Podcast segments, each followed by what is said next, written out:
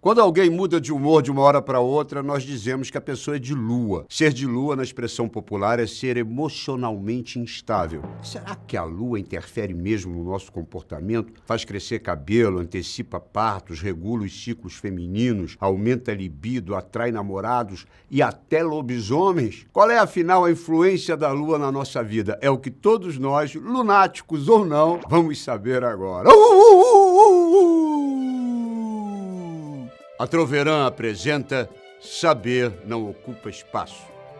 Quando se trata dos galináceos, até hoje existem controvérsias sobre quem veio primeiro, se foi a galinha ou se foi o ovo. Mas em relação à Terra e à Lua, não resta a menor dúvida. A Terra veio primeiro, minha gente, a Lua veio depois. A teoria mais provável da formação da Lua é a teoria do grande impacto. Foi mais ou menos assim. A Terra estava lá há 4,5 bilhões de anos atrás, passando por muitas mudanças, girando em torno do Sol, até que veio um corpo celeste enorme, um protoplaneta, que hoje nós chamamos chamamos de Teia, do tamanho de Marte e colidiu violentamente com o nosso planeta, arrancando fragmentos de rocha que se dispersaram para tudo quanto era lado, formando um grande anel de poeira que foi se juntando, se juntando, até formar a Lua. A nossa Lua, o único satélite orbitando a Terra que não tem luz própria, mas reflete a luz do Sol e viaja junto com a Terra em torno do astro-rei. Corta a cena tá? para alguns bilhões de anos mais tarde, para os primeiros Homo sapiens na Terra. Estão todos lá, nossos ancestrais, olhando todo dia para o céu e vendo uma coisa redonda que aparece com a noite brilhante, que muda a cada dia, aumenta, fica cheia, depois diminui até desaparecer e depois aparece de novo. Não tinha como não adorar aquela coisa divina. E deu no que deu. A lua passou a ser uma divindade em todas as civilizações que surgiram muito tempo depois. E bota divindade nisso. Para os gregos antigos, a deusa Selene era a personificação da lua, que era chamada de Luna pelos romanos. Tinha também a deusa Artemis, que além da lua também protegia a caça e era conhecida como Diana pelos romanos. Em todas as mitologias, seja semita, africana, hindu, asiática, asteca, maia, inca, havia alguma divindade dedicada à lua. Até mesmo as tribos tupi-guarani do Brasil tinham suas divindades para a lua, como Jaci ou Abangui. Um sucesso, mas um sucesso absoluto a lua. E justamente por ser vista como uma entidade feminina, a lua é muitas vezes associada aos ciclos hormonais da mulher. E é aí que a gente para para esclarecer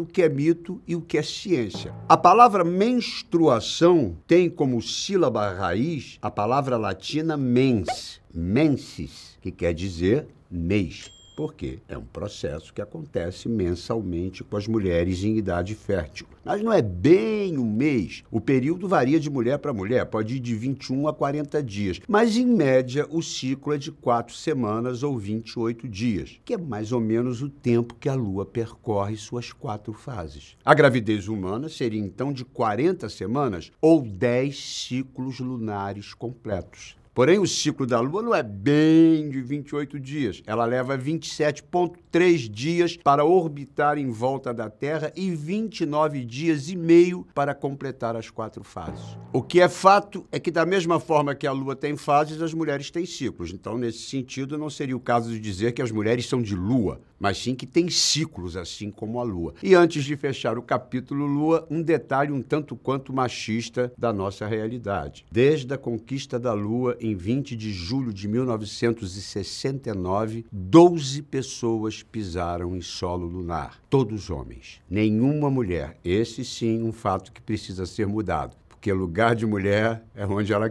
quiser, incluindo a Lua, minha gente. É isso aí. Saber não ocupa espaço. Um oferecimento a Troverã.